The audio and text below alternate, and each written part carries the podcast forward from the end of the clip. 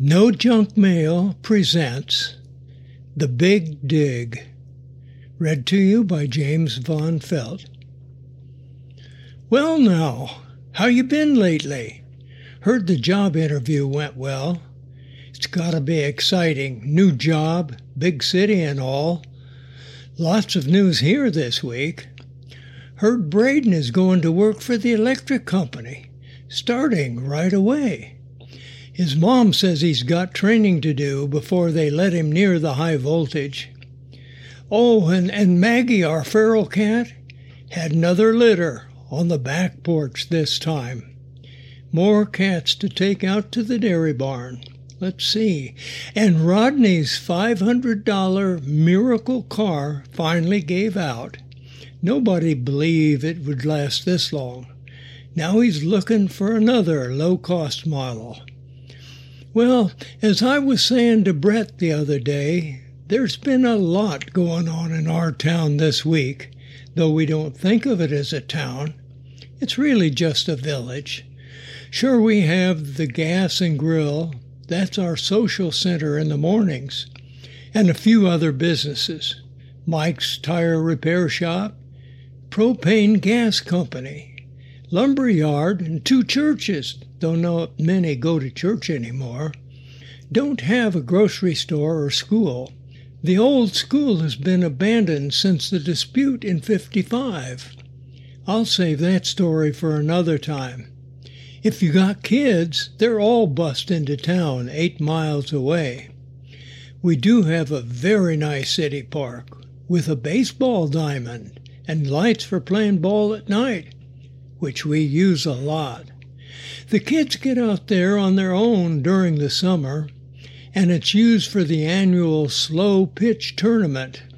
Again, we use it when we have the big get together in the fall, the corn show.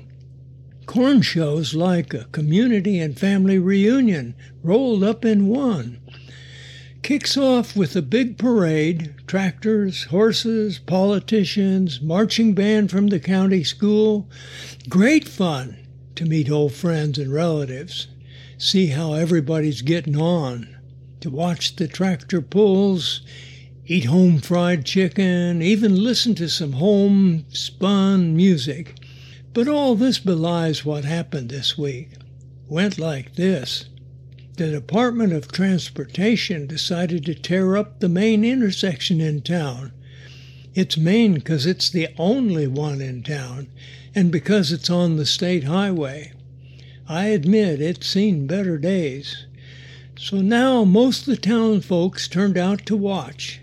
The morning went along easy enough, what with the workers parked behind the fire station and town people greeting workers and all.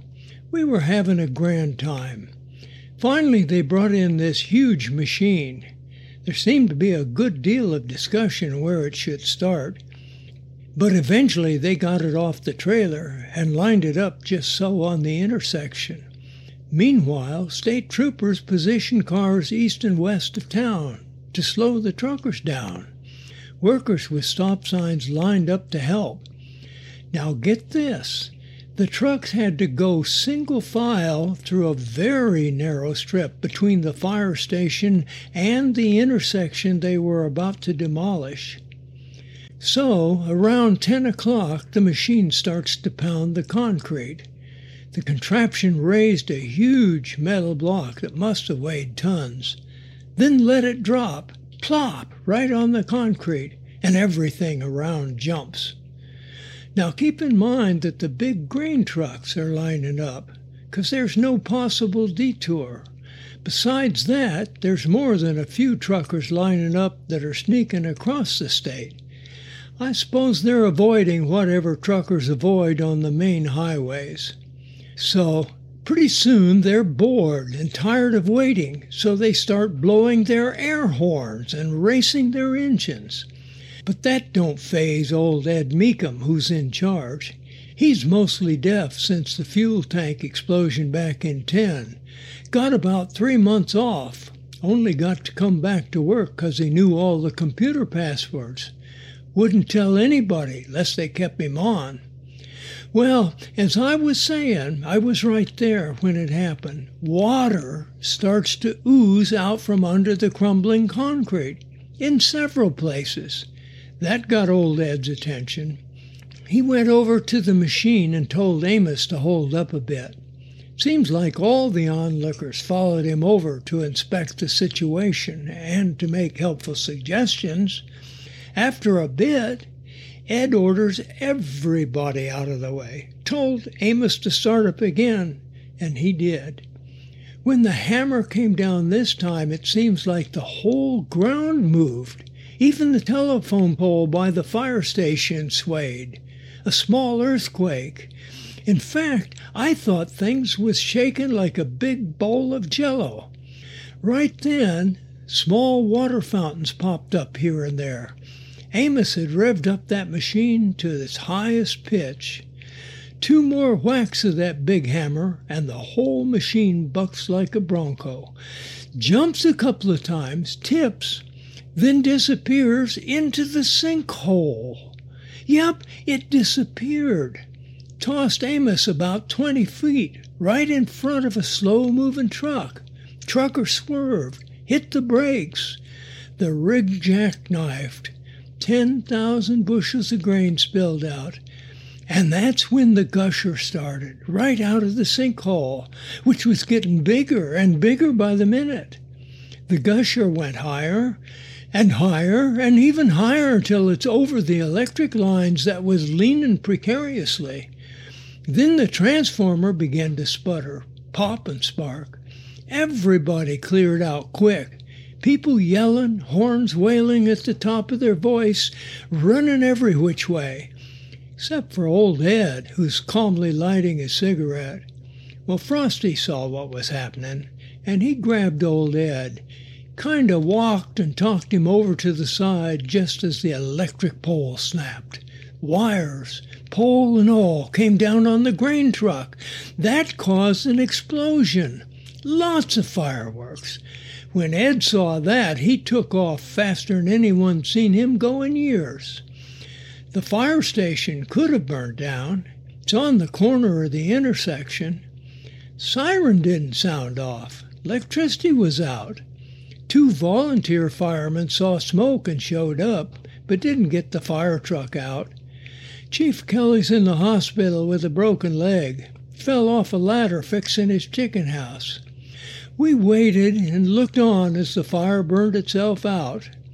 We were scratching our heads, looking in the hole and at the smoldering truck, wondering what would happen next.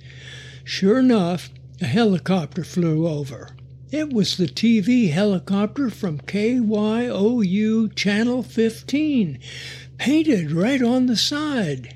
It stopped in the smoke right over the hole, about 200 feet up took pictures for the evening news.